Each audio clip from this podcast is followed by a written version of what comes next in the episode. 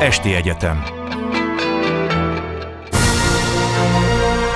Más részről Történelmi kalandozás tabuk között Rózsa Péter műsora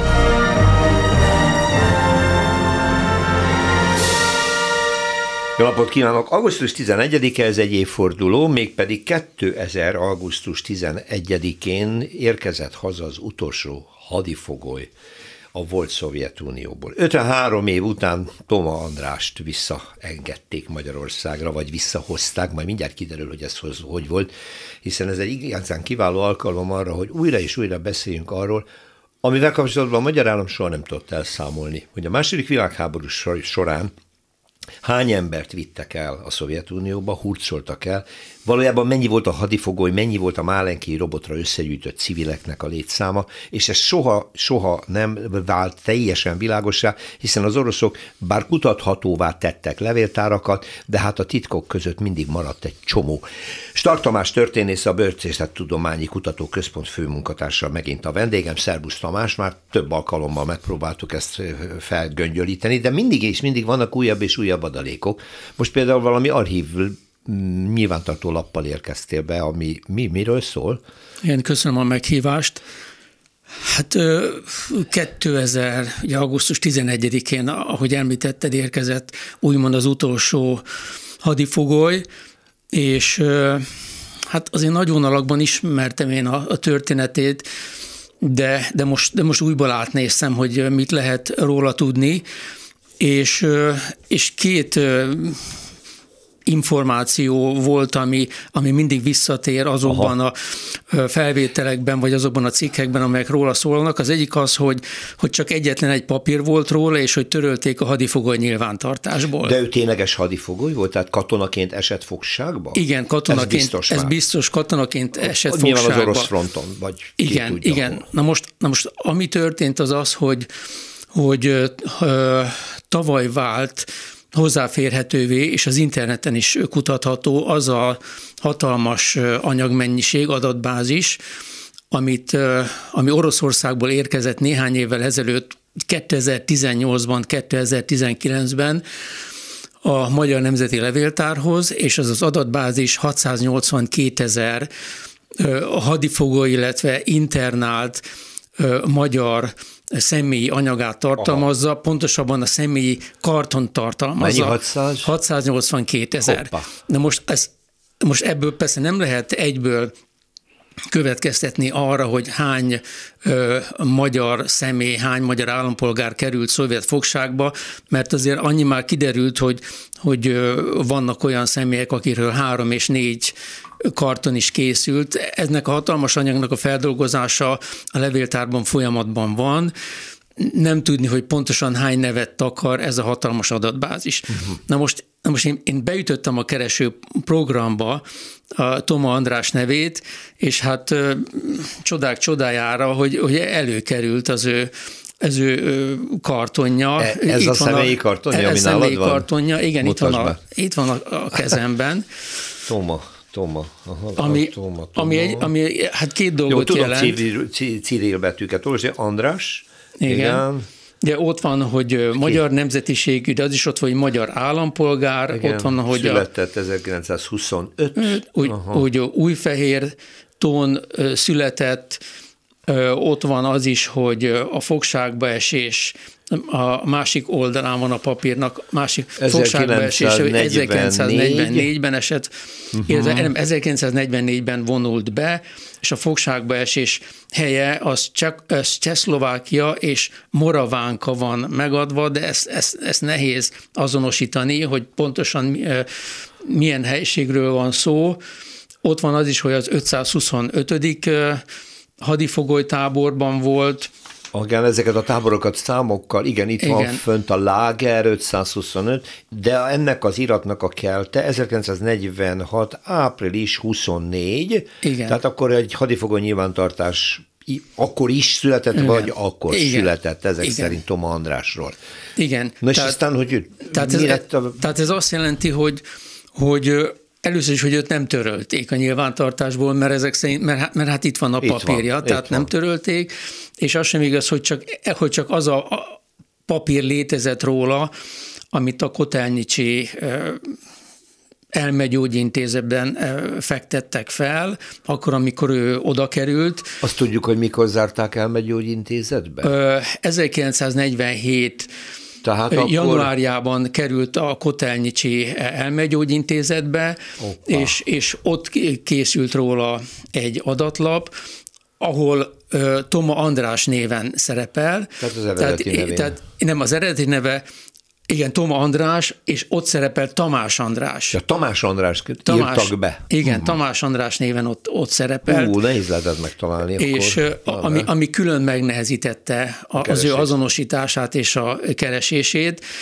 és hogy az, hogy, hogy Tomából hogy lett Tamás, ez, ez nagyon egyszerű, ugyanis, ugyanis ott, a, amikor átírják a latin betűket Cyril betűre, és attól függően, hogy ki milyen nemzetiségű, ki mennyire ismeri az orosz nyelvet, attól függően írták át a különböző magyar neveket, tehát könnyen lehetett Tomából Tamas, Tam, Tamas illetve Tamás, ahogy mi ejtjük. Ami egyébként figyelemre méltó, az az, hogy, hogy hát mind az elmegyógyintézetben kitöltött adatlapon, mind pedig a hadifogói adatlapon egyértelműen ott van nem csak az, hogy magyar nemzetiségű, hanem az is, hogy ő magyar állampolgár. Aha. Pontosabban az elmegyógyintézeti lapon csak annyi van, hogy magyar nemzetiségű, de a hadifogói kartonon szerepel, hogy magyar állampolgár. Tehát, tehát valójában, valójában a, a, a szovjet egészségügyi hatóságoknak, illetve a katonai hatóságoknak megvolt az az adatuk, megvolt az az ismeretük, hogy itt egy magyar állampolgárról van szó, úgyhogy nem kellett volna 2000-ig várni, hogy őt, hogy őt, hogy őt, hogy őt azonosítsák, és hogy, és hogy hazahozzák. Mégis, mégis ez történt. Most végig az elmegyógyintézetben volt ezek szerint? Hát 53 évet volt az elmegyógyintézetben, és hát igen, mert ugye 47 januárjától kezdve akkor, amikor ő, ő fogságba esik valahol Szlovákia északi területén. területén. Ő 44 nyarán vonul be az első hadsereghez, de az első hadsereg ugye folyamatosan vonul vissza a Kárpátok előteréből, és valóban, hogyha ő, ő 45 januárjában esik fogságba, akkor Szlovákia északi területén állhatott, régen állhatott az az alakulat, amiben ő katonaként szolgált, és őt, őt először a Szentpéter, Szentpétervár melletti Boxitogorsk nevű hadifogolytáborba vitték, Onnan elszállították egy ezer kilométerre keletebbre lévő másik hadifogoly táborba, ami a Büsztriegi tábor volt, és valószínűleg itt érzékelték az ő mentális problémáját, vagy lehet, hogy ő itt ebben a táborban, vagy útközben betegedett meg, és akkor került 47. januárjában a Kotelnyicsi elmegyógyintézetben. Na most Uh, hát ami a megdöbbentő, hát sok minden megdöbbentő egyébként az ő sorsában, de ami különösen megdöbbentő az az, hogy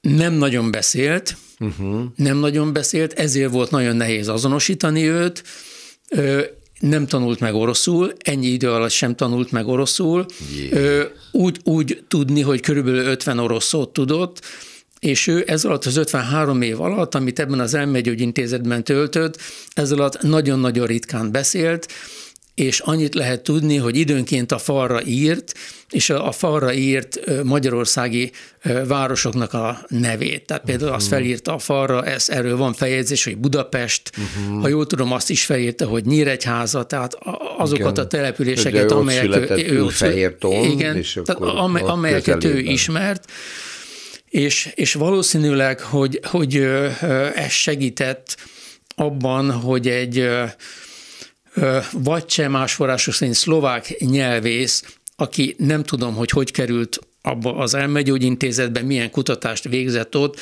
hogy végig neki tűnt fel, hogy itt, hogy itt, itt van egy beteg, aki, aki, aki alig, ha nem magyar. Igen, a feliratok alatt a feliratok, és, és utána, és utána az érdeklő, ő keltette fel az érdeklődést a Toma András sorsa iránt, és akkor orvoscsoport, újságíró csoport is kiment ebbe az elmegyógyintézetbe, és nem csak ide, hanem egyéb helyeket is meglátogattak, és aztán végül is Vér András pszichiáter, ő, ő azonosította, hogy, hogy végül is itt Toma Andrásról van szó. Aztán, amikor hazajött Magyarországra, akkor DNS vizsgálatok is készültek, amikor aztán teljesen egyértelműen kiderült, hogy ő, hogy ő kicsoda, és, és aztán ő sok mindenre emlékezett is, amikor Nyíregyházán, vagy akár Budapesten járt, Azért nagyon nehéz volt az ő azonosítása. Most én nem találkoztam Toma Andrással, de több portréfilmet láttam róla, mert hogy valóban nagyon keveset beszélt, és, és és amit mondott, azt sem mindig lehetett érteni. Az egyértelműen magyarul beszél, ez világos, de, de, de nem, nem lehetett vele klasszikus értelemben, vagy tradíciós értelemben interjút, interjút készíteni. Ilyen módon az sem derült ki, hogy valójában őt miért zárták el a intézetbe. Tehát mi lehetett Nem. a diagnózis, mi lehetett az, hogy egy év után, ugye egy év igen. se telik el a hadifogságban, három év után elviszik egy elmegyógyintézetbe. A, szovjet rendszerben nagyon könnyű volt elmegyógyintézetbe kerülni, ezt tudjuk, nem sok kellett hozzá, nem kellett hozzá valóságos orvosi diagnózis, hanem másokból is megtehették ezt, de ez akkor most már nem derül fényre. Az a csoda, hogy egyáltalán az ember 53 éven keresztül életben maradt ilyen körülmények között. Igen, ez tényleg csoda, mert hogy az elmegyógyintézet a mostani állapotáról, hát pontosabban ez a 90-es évek vége, tehát az akkori állapotáról láttam képeket és filmrészleteket, és hát a legegyszerűbb körülmények között éltek ott a betegek, talán jobb lenne úgy úgy jobb lenne azt mondani, hogy a legegyszerűbb, legnyomorúságosabb körülmények között tartották a, a, a mentális betegeket, valóban csoda, hogy életben marad. Hozzá kell tenni, hogyha mondjuk valaki egészséges elmével kerül egy ilyen helyre. Az is megbolondul. Hát, hát igen, nyilvánvaló, hogy az is megbolondul, de, de 53 éven keresztül, hát a, a, ami az ő ott tartásának a következménye volt, többek között az az, hogy elvesztette az időérzékét. Nyilván. Tehát nem, nem tudta azt, hogy hogy, hogy mit jelent egy nap, mit jelent egy hét, mit jelent egy hónap, tehát ez az időérzéket elvesztette, és azt az érzéket is elvesztette, hogy meghatározza, hogy ő pontosan hol van. Tehát, hogy uh-huh. ő mhm. most akkor Magyarországon van, vagy máshol van, tehát... Kiesett a világból. Ki, gyakorlatilag tényleg kiesett a világból, és hosszú idő telt el, amíg, amíg, amíg nagyjából visszatért magához, ami és hogy, és hogy nem csak, hogy a világból esett ki, tulajdonképpen saját magából is kiesett, ugyanis a vele készült interjúkból érzékelni lehet, hogy nagyon sokáig nem mondta ki a nevét. Vagy ha mm. megkérdezték, hogy hogy hívnak, akkor vagy mást mondott, vagy pedig nem mondott semmit sem. Uh-huh. Most vagy nem tudta a nevét, vagy tudta a nevét, de nem tudta kimondani, vagy nem merte kimondani. Hozzá kell tenni, hogy a, a névnek nagy értéke volt ez ilyen táborban, mert hogy a névhez sok mindent lehetett kötni. Tehát nagyon sok embert elítéltek a neve alapján, vagy valakit bemondtak valami miatt, sokan kerültek bajba a név miatt, tehát, tehát, hogy a saját személyiségéből is kiesett, úgyhogy valóban évek teltek el, amíg, amíg nagyjából normalizálódott az ő helyzete. Hozzá kell tenni, hogy sajnos nem élt nagyon hosszú ideig, 2004-ben. mert 2004-ben halt meg, tehát, tehát, négy, évvel tehát négy, négy, évvel, négy évvel később. De valamelyik rokonánál volt is, ha jól a tudom. Féltestvére, a féltestvére a Toma Anna, ha jól tudom, ő, ő, ő, ő fogadta be, ő gondozta haláláig. Igen, igen. Most az is érdekes, és most már Stark Tamás, mint történészt is kérdezem, hogy hogy nem került haza, hiszen ugye volt egy amnestia. A Rákosi azzal hirdette az ő jó téteményét, hogy hazahoztunk 600 ezer hadifoglyot. Ugye hát aztán, hogy igaz volt-e 600 ezer, vagy nem. De az kétségtelen, hogy Debrecenben ünnepélyesen fogadják a Szovjetunióból elengedett hadifoglyokat, és a rendszer, a rezsim azt úgy ünnepelte, hogy megoldottuk, hazahoztuk a mi magyarjainkat, ami hát persze csak részben volt igaz, gondolom, nem? Igen. Hát igen. Mit hát, tudunk erről? Igen, hát Hát ami a számokat Ugye, illeti... Ez, ez, ez Stalin halála után kezdődik el ez a... Ö, ö, Vagy már előtte kom, is kom, volt kom, komplikált, komplikált, kér, komplikált kérdés, de megpróbálom nagyon röviden összefoglalni.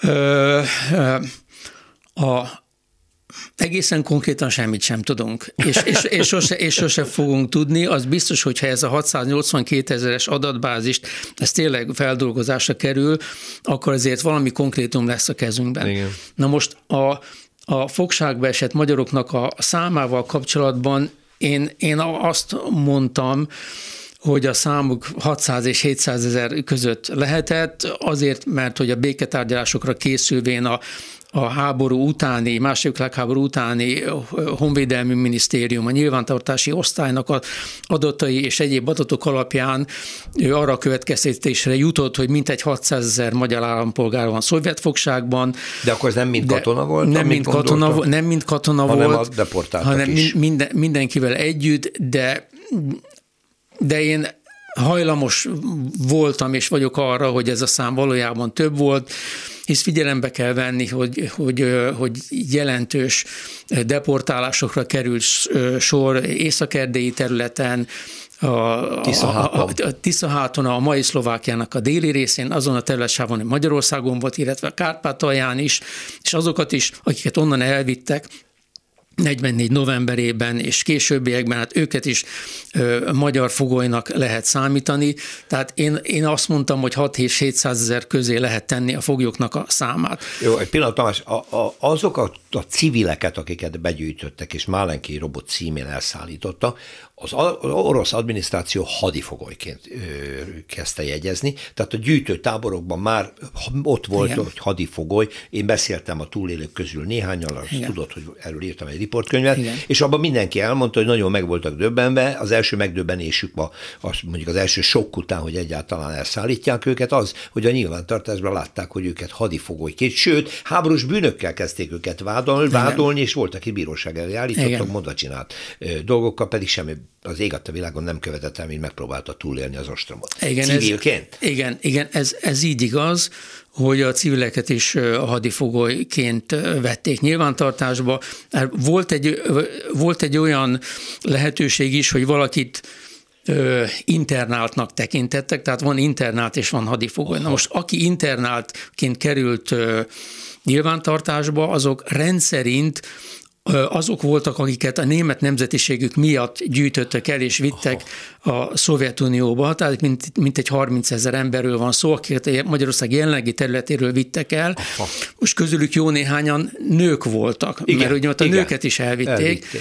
És tehát a nők, illetve a, a férfi illetve a férfiak egy része valóban internáltként van nyilvántartva, de egyébként mindenki hadifogoly. Na most ez, ezt hozzá kell tenni, hogy hogy a szovjet részről ennek volt úgymond törvényi alapja, mert hogy 1941. augusztusában született egy olyan rendelkezés, e, ami szerint nem csak azok számítanak hadifoglyoknak, akik katonaként kerülnek hadifogságba, hanem azok a civilek is, akik a, a, a harc közben, vagy közvetlen a harc után kerülnek hadifogságba. Tehát, tehát ellenséges tehát, területen. Tehát, tehát aki ellenséges kerület, területen, területen. Ö, ö, akit ellenséges területen elfognak, függetlenül attól, hogy most katonaruhában vagy nem, uh-huh. ö, a, őket, hadifogolynak, őket hadifogolynak tekintik. tekintik, már csak azért is, mert lehet, hogy civil ruhában van, de lehet, hogy ő katona volt, vagy akár lehetett, lehetett volna, volna. lehetett volna katona.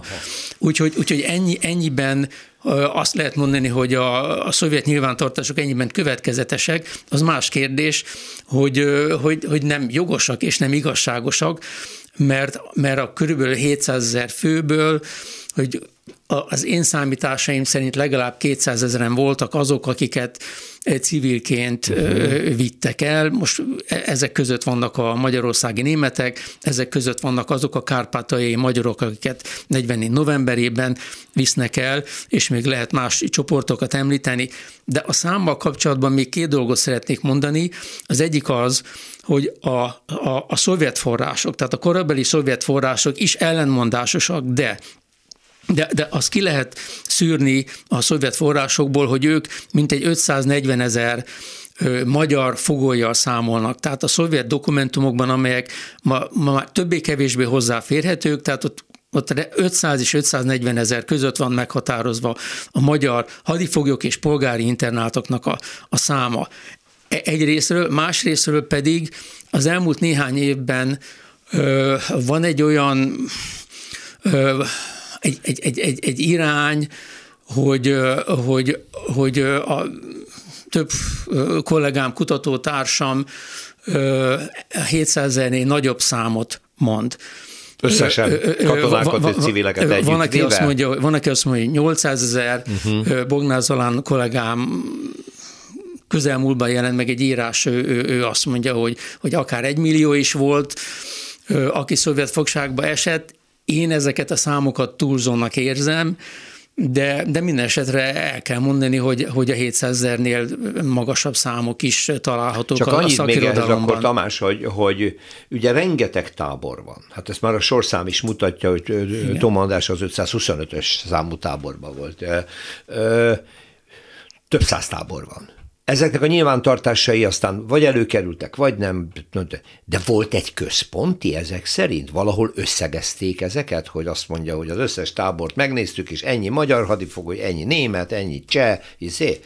Igen, Találtatok igen, ilyet? igen, még hát eh, 1939. szeptemberében alakult egy, egy szervezet, ez a GUPVI, Glavnaya Upravlénye, Vajna Plennich i Internirovan is, tehát internáltak és hadifoglyok tábor táborainak igazgatósága. Ez a, ez a gulág mintájára jött Igen. létre, tehát 1939. szeptemberében, akkor, akkor még nem főigazgatóságnak hívták, csak igazgatóságnak, aztán ez 45-ben lett főigazgatóság.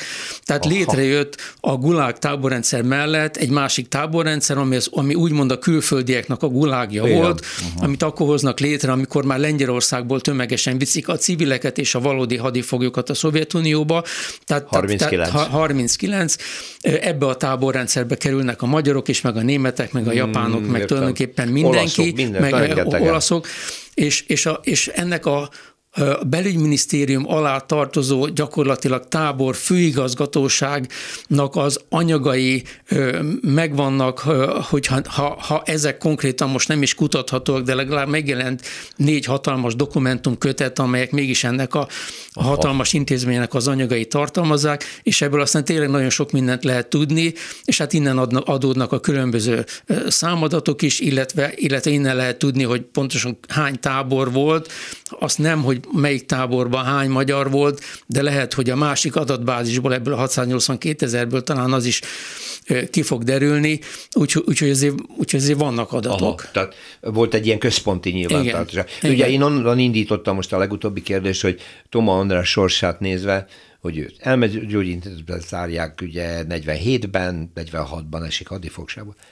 és nem esik bele a hazaszállítandó hadifoglyoknak a körébe, tehát őt kiiktatták ezek szerint ebből a nyilvántartásból, és ott felejtették a, ebből nem tudom milyen elmegyógyintézetbe? Megdöbbentő ez a történet, mert hogy Hát nagyon sokan megbetegenek a, a tábor világban, és, és nagyon sokan lesznek mentálisan betegek. Erről, erről akár részletesebben is lehet beszélni. Na most ugye a táborokban létezik tábori kórház, ami azt jelentette, hogy egy barakot kijelöltek kórházbaraknak, ahol, ahol vagy volt orvos, vagy nem volt orvos, vagy csak nem, vagy, volt. vagy csak felcser volt, vagy hogyha volt, vagy ha volt a hadifoglyok között orvos, akkor, akkor ő orvosként úgymond praktizálható, de hát nem volt mivel gyógyítani, nem nagyon voltak eszközök sem, de, de az viszonylag ritka eset, hogy, hogy valakit a, a, a tábori kórházon kívül visznek. Igen. Tehát, ez, tehát a Toma András esete az ennyiben egy, egy különleges eset. Na most kétségtelen, hogy ezek szerint, mivel hogy őt egy elmegyógyintézetbe viszik, akkor ő kikerül az úgymond a, a, a táborok főigazgatóságának a, a hatósága alól. Tehát akkor, ha, ha, ha nem is törlik őt, mert hisz, mert hisz itt van a kezünkben az ő kartonja, ha nem is törlik őt, de de, de nincs a táborban, és akkor, amikor megindulnak a repatriálások, tehát a hazaszállítások, 46 júliusában indul meg, de tömegessé 47-ben válik, és 49 januárjáig a hadifoglyoknak azért a túlnyomó részét, akik életben vannak, valóban visszaszállítják Magyarországra. De Akkor hát, én rosszul tudtam, hogy de, de, én azt hittem, hogy nem, csak nem, jól, jól, jól, jól, tudtad, az egy, már mindjárt mondom, hogy ja, miért, hogy, hogy, hogy miért, tudtad, miért tudtad jól, de, de, de mivel Toma András nincs a táborban, és, és, és, és, és, és lehet és lehet, hogy az aktuális tábor nyilvántartásban nincsen benne, tehát ezért ő, ő, ő kiesik, kiesik a visszaszállítandóknak a köréből. És ő, és ő ott mered egy, és ott mered egy elmegyógyintézetben, és az orosz, illetve hát a szovjet egészségügyi hatóságoknak a, a, a, a működése pedig olyan volt, hogy aki bekerül az elmegyógyintézetben, az ugye nem kerül ki onnan, vagy nagyon nehezen kerül ki, és úgy tűnik, hogyha valaki ráadásul nem is szovjet állampolgár, akkor esélye sincs rá, csak zárójelben megjegyzem, hogy, hogy jó néhány ö, kommunista emigráns is nehezen jön vissza a Szovjetunióból 45 után, csak zárójelben megjegyzem a Kun családnak a történetét. Ö, én úgy tudom, hogy ha, ha a Kun Bélát kivégzik, a nagy tisztogatási hullámok alkalmával 30-as évek végén, tehát felesége, családja túléli ezt a hullámot. Én úgy tudom, hogy ők, ők például 60-as évek elején jönnek haza. Jé. Tehát, tehát többen vannak, akik akik nem elmegyógyintézetben vannak, nem táborban vannak, hanem úgymond szabadon élnek, ö, ö, hát formálisan magyar állampolgárok, de ennek ellenére nem tudják elhagyni a Szovjetuniót, csak nagyon nehezen tudják Aha. a 60-as évek elején. Tehát sok ilyen történet van, tehát hogyha egy, egy kommunista emigránsnak nagy nehézségébe kerül a, a hazatérés Magyarországra, akkor egy elmegyógyintézetbe zárt egykori fogolynak erre gyakorlatilag semmilyen Pláne, esélye hogy valószínűleg nem is kerestették őt, vörös keresztel sem, tehát... Nem kerestették, mert hogy őt holtán nyilvánították Magyarországon. Ja, hogy itthon holtán Igen, igen, oh, igen. Én oh. úgy tudom, hogy itthon holtán nyilvánították oh. őt valamikor az 50-es években. Úgyhogy, úgyhogy nem is kerestették, ha bár, ha bár a rokonok azt mondják, hogy ők azért ők várták, hogy, hogy, hogy talán majd mégis előkerül, de én úgy tudom, hogy hivatalosan ő holtán lett nyilvánítva. Hmm. Amúgy pedig hiába kerestették volna a vörös keresztel, a Szovjetunió nem ismerte el a nemzetközi vörös keresztet, és nem engedte meg, hogy külföldi hatóságok, bármilyen külföldi hatóság nyomozzon a Szovjetunió területén belül. Ez hát hiszen Wallenbergnek sem jutottak igen, a nyomára ez, nagyon ez sokáig emiatt.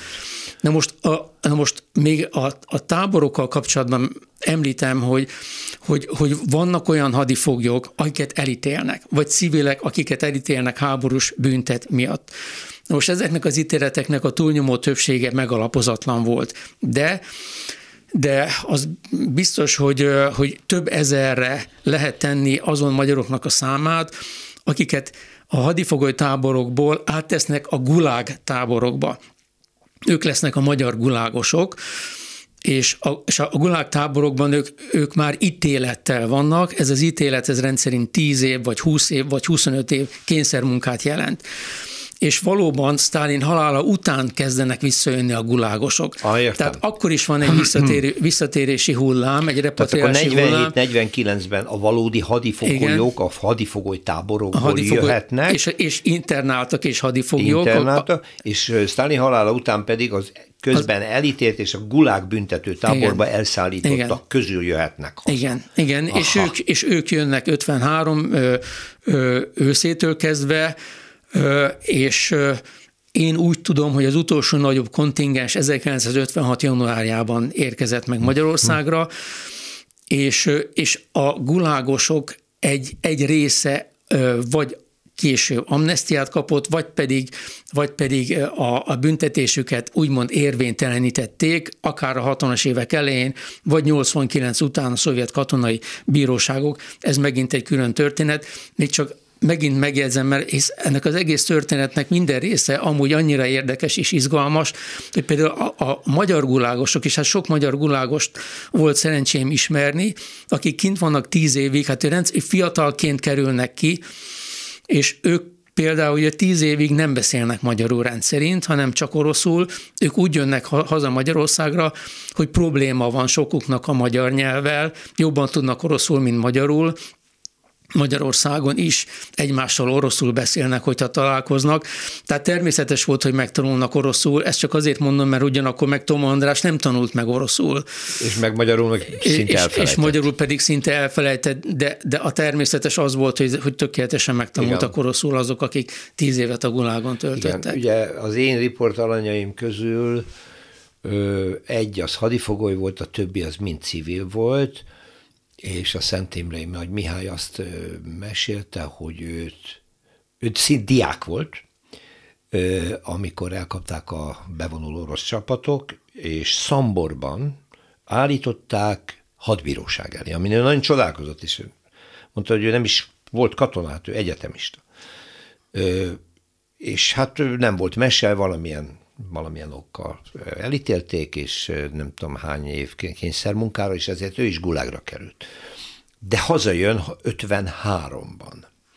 De mikor hazajön, akkor már Debrecenben a megérkezéskor, mert a vonat oda fut be, az összes hazatérőt beterelik egy terembe, és ott határozottan és expressis versi közlik velük, hogy nem beszélhetnek semmit arról, hogy miért és hol voltak nem mondhatják el, hogy el vannak ítélve, nem mondhatják el, hogy büntetőtáborban voltak. Azt kell mondani, hogy nagyon jó sorsuk volt, a háború oda sodorta őket, nincs semmi baj.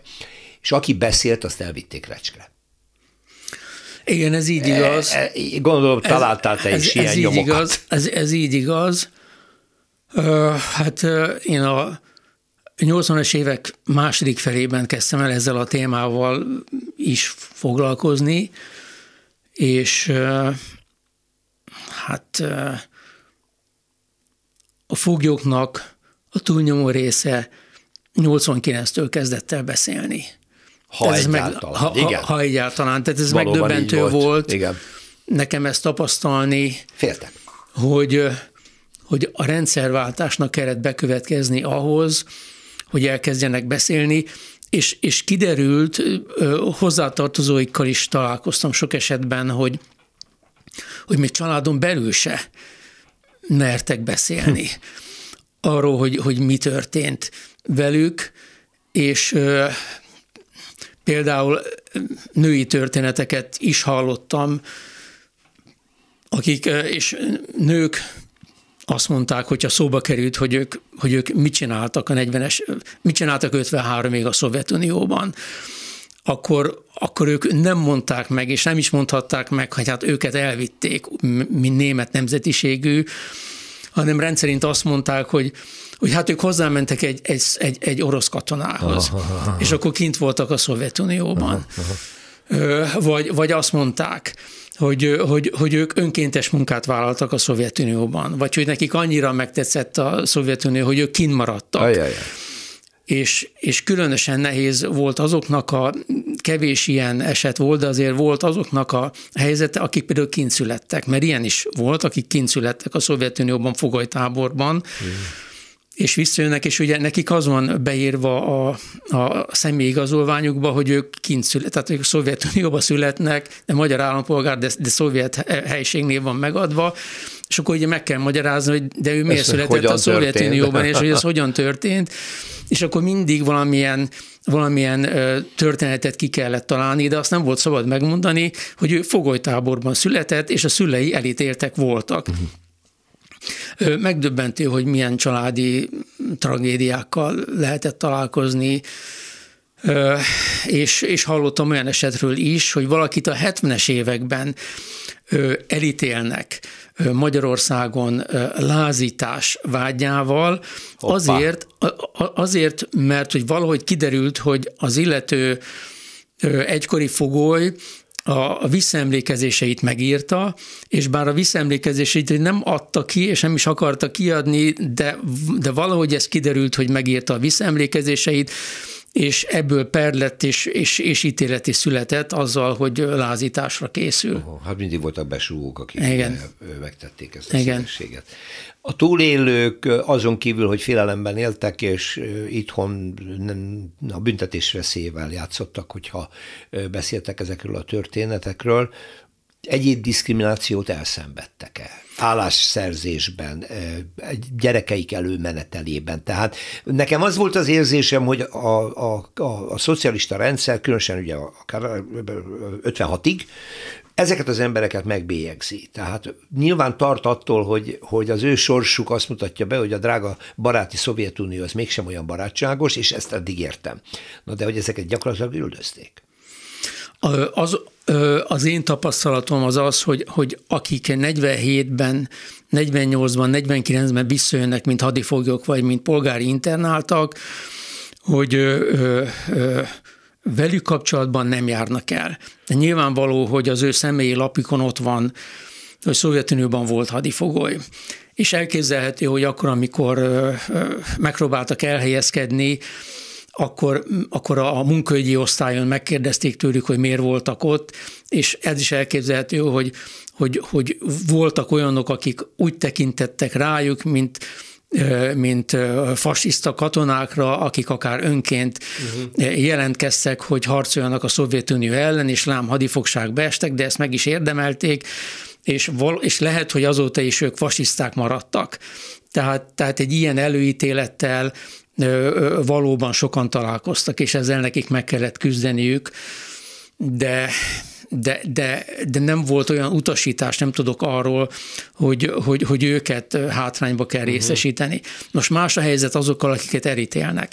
Mert azokat, akiket elítéltek, ők, ők Magyarországon is büntetett előéletűnek számítottak. Számítottak? Szám, igen, és, és, és én úgy tudom, ennek, ennek ö, talán komolyabban majd utána kellene nézni, de én úgy tudom, hogy, hogy akkor, amikor őket rehabilitálják a szovjet katonai bíróságok, a, 60, a, a Ruscsovi olvadás idején, a 60-as évek elején, akkor, amikor például megjelenhetett a, a Szolzsenyicinnek is az Iván Gyenyisevics egy napja, Szovjetunióban is, meg Magyarországon is, tehát volt egy olvadás, és akkor, és akkor sokan a, a, a szovjet követségen keresztül próbált, próbálták meg elérni, vagy a rehabilitációt, vagy pedig, a, vagy pedig az ítéletnek a megsemmisítését. És több ezren kaptak papírt, egykori gulágos kapott papírt szovjet hadbíróságoktól arról, hogy ők valójában ártatlanak, hát persze kártérítést nem kaptak, de, de úgy tudom, hogy még akiknek papírja volt erről, hogy még ők továbbra is büntetett előéletűnek számítottak Magyarországon, és valóban a, a, nem, nem tanulhattak egyetemen, és nem kerülhettek vezető állásba. Én ezt hallottam a gulágosoktól, és, és többen voltak olyanok, akiket például figyeltek. Uh-huh. Rendszeresen figyeltek, vagy időnként figyeltek, vagy megpróbálták például beszervezni. Több ilyen történetet hallottam, tehát azt az mindenképpen ki lehet jelenteni, hogy az egykori gulágosok másodrangú másodrendű polgárnak tekintettek Magyarországon, és talán azt is ki lehet mondani, hogy lényegében 1989-ig ez így volt. Igen, és csak utána történt meg, hogyha egyéni kérésre rehabilitálták, és mentesültek a, a büntetett előéletre hátrányaitól. Igen. A, mekkora volt ez, a, ez az orosz hadifogoly létszám, most már nem csak a magyarokat. Lehet-e tudni nemzetközi adatok alapján, hogy, mert ugye ez egy borzasztó háború volt, ahol Szovjetunió borzalmas nagy emberveszteséggel Igen. harcolta ki végül is a győzelme, ezt tegyük hozzá. Nem beszélve a civil lakosságról, hogy a fasiszta hadak beleértve a csatlósokat is, és ebben a magyar katonák is kivették részüket, ebben a műsorban is volt szó erről, milyen írtást végeztek az ukrán hadszintéren a civil lakosság körében. Szóval, hogy ennek visszacsapásaként a szovjet hadifogoly tábor mekkora lehetett? Hát hozzá kell tenni, a szovjet veszteségekről sincsenek pontos adatok, mert hogy Hát sokok miatt nincsen. Egyrészt, egyrészt a szovjet hadvezetése mindig regisztrálta, nem is lehetett például regisztrálni mondjuk az eltünteket egyértelműen, hogy mi lett az eltüntekkel akkor meg kell említeni azt is, hogy több mint három millió szovjet katona esett német hadifogságba, és, és közülük mintegy két millióan meghalnak német fogságban, tehát az azt jelenti, hogy kétharmaduk meghal, de több millióan kerülnek ki civilként német koncentrációs táborokba, illetve különböző német munkatáborokba, és az ő sorsuk is meg lett pecsételve, és sokan meghaltak, de akik meg később visszatértek a Szovjetunióra, Szovjetunióba őket aztán ott megbüntették, mint hogyha kollaboráltak volna a németekkel.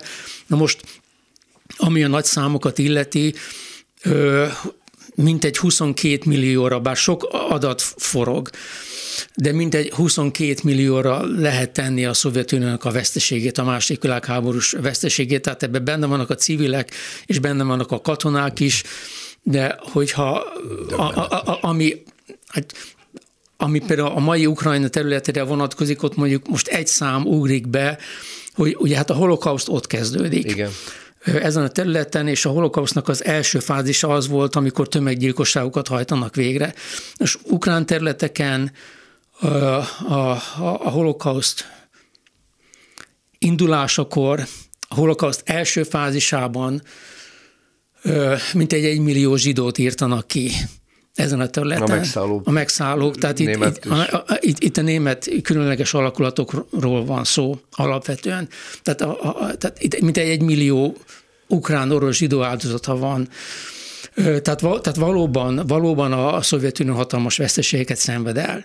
És kétségtelen, hogy 1942-től kezdve, amikor a, a szovjet államvezetés, illetve a szovjet kormány elkezd tervezni elkezdi tervezni, hogy mi legyen a háború után, és a Szovjetuniónak milyen jóvátételi követelései legyenek, akkor ők már egyértelműen, 42-től kezdve már egyértelműen leírják, és, és mondják is az amerikaiaknak és az angoloknak is, hogy ők igényt tartanak a legyőzött országok munkerejének egy részére, legalább egy részére.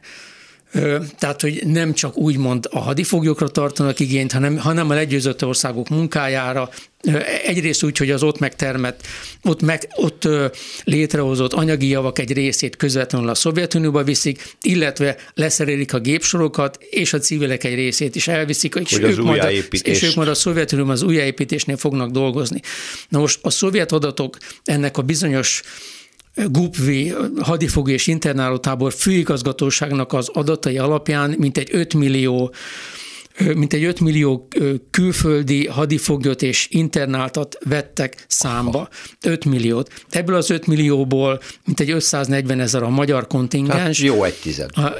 De a, a, a német kontingens közel 3 millió, uh-huh. és a japán kontingens az valamivel több, mint 600 ezer. Uh-huh. Tehát, itt, tehát a, a német kontingens a legnagyobb, a legnagyobb. utána van a japán, és nem sokkal a japán után a van magyar. A, a magyar, és utána van egy, egy nagy szünet, és akkor utána vannak románok, olaszok és más nemzetiségűek, de hozzá kell tenni, hogy valójában többen kerültek szovjet fogságba, mert például ebben nincsenek benne azok a japánok, akik Mandzsúriában kerülnek fogságba, és akik nem szállítanak a Szovjetunióban, hanem ott vannak különböző fogolytáborokban, meg munkatáborokban, tehát végig sokkal több úgymond ellenséges ország állampolgára kerül a Szovjetunióba, vagy szovjet ellenőrzés alatt álló területekre, fogolytáborokra, fogolytáborokba, és nem igazából tudjuk, hogy, hogy, hogy mennyi a veszteség. Úgy tűnik, például a német adatokból úgy tűnik, mert a németek már a háború után megpróbáltak utána menni annak, hogy pontosan felmérjék a veszteséget, és úgy tűnik, hogy általában a fogoly létszám egyharmada nem élte túl a fogságnak az időszakát, és kétharmada túlélte, őket szállították haza. Tehát úgy tűnik, hogy, hogy mintegy 30 os veszteséggel kellett számolni, ez a veszteség a, a, a legmagasabb 1945-ben volt, 46-ban, tehát a fogság éveinek a, a, az elején, a kezdetén, 47-ben, 48-ban jelentősen csökken a fogságban elhunytaknak a száma, de ezzel kapcsolatban is itt meg kell említeni, hogy 1945-ben és 46-ban, és ezt, ezt kevesen tudják, nem, nem szoktunk erről beszélni, de hogy a Szovjetunióban egy iszonyatos éhínségi hullám van. Hát egy hatalmas. És ez, a, és, és ez a harmadik egyébként, mert a 20-as évek elején volt az első nagy éhínségi hullám, 30-as évek elején a második, ugye ez viszonylag közismert, a 30-as évek éhínségi hullámától sok millióan halnak meg, ugye ezt hívják ukránul holodomornak. Igen. Ez, ahol sok... Állítok, három millió ahol, ember hal éhen. Ahol, ahol ö, ö, hát sokféle szám van, Igen, és az a három millió alig, hanem csak Ukrajnára vonatkozik. Uh-huh. Ez a második nagy éhínségi hullám, és 45-46-ban van egy harmadik éhínségi hullám, Tényleg? ami ha nem is olyan nagy, mint ami a 30-as években történt, na de, na de itt is tömegesen halnak meg szovjet állampolgárok is, és hát ennek, ennek az éhénységi hullámnak a keretében ö, ö, halnak meg a foglyok is jelentős részben. A foglyoknak, foglyok sem jutnak élelmiszerhez, ugye annak ellenére, hogy ugye normák vannak megalapítva. Tehát, tehát a, a, a, nagyon sok szovjet állampolgár is áldozata lesz ennek az éhínségi hullámnak. Hát ez is a történetnek a része. Hát igen, tartalmás történész most az utolsó percekben akkor még ezt a mérleget nem tudjuk tovább cizellálni, mert azt megállapíthatjuk, hogy valószínűleg teljesen pontos adataink már soha nem lesznek, nem? Bár még le, van, van még, ami kutatható? Vagy ami hát, lehetett, azt már tulajdonképpen... Hát, hát lenne mit, mert most ez, ez a 682 ezeres hát adatbázisból. Tehát igen, ez, ami ez, megérkezett. Tehát, hogy ez, ezen most többen dolgoznak, e, és hát most ennek a hatalmas hadifogói táborrendszernek az anyaga, de ez néhány évig hozzáférhető volt, de most már jó ideje nem hozzáférhető, gyakorlatilag csak, az, csak a, a, a, a könyvben kiadott dokumentumok lehet dolgozni, tehát a nyomtatásban megjelent dokumentumokkal lehet dolgozni, de hát még mindig ott van egy hatalmas anyag. Én, én jártam még a 90-es években abban a hatalmas levéltárban, ahol ezek az anyagok vannak, hát ott hatalmas termek vannak, és, és a nem tudom, 20-30 méter magas hangárokban vannak elhelyezve a dokumentumok. Feldolgozhatatlan. E, feldolgozhatatlan mennyiségű dokumentum van, úgyhogy hát valójában azért bőven lenne mit csinálni. Igen. Most ez a szomorú párhuzam jutott eszembe, hogy az ukrán-orosz háborúnak az egyik borzasztó következménye, hogy az oroszok szállítják el tömegesen az ukrán lakosságot orosz területre, de semmi nem változott, tehát itt most megint internálnak embereket, civileket visztek el, oroszosítják őket, vagy nem tudom, mi történik. Lehet, hogy van még gulag? Hát az nyilván vannak, úgy tudom, hogy vannak börtöntáborok, feltételezhető, hogy a börtöntáborokban a rabok dolgoznak. Hát tehát, igen, ugye tehát ilyen, is viszik össze-vissza mindenféle börtönökbe. Tehát, tehát, tehát ilyen, ilyen, értelemben, ilyen értelemben szerintem beszélhetünk arról, hogy vannak gulágok, az pedig megdöbbentő, és én azt hittem, amikor, én, amikor ezzel a témával hát kezdtem foglalkozni, én azt hittem, hogy, hogy ez, a, ez a táborvilág, és hogy fogolysors, és a civilek internálása, én komolyan mondom, én azt hittem, hogy ez történelem, hogy ez ilyen volt a második világháborúban, ezen túl vagyunk, ilyen, ilyen már sosem lesz. Hát biztos lesznek borzalmak, de ez nem fog megtörténni, és ez megdöbbentő, hogy a hírekben én is hallom, hogy különböző számadatokat másfél millióról is hallottam, hogy, hogy ennyi civil szemét vittek az elfoglalt ukrán területekről, de Oroszország belsejébe, hát nyilván ezeket az adatokat meg kell erősíteni, meg fogjuk tudni, hogy pontosan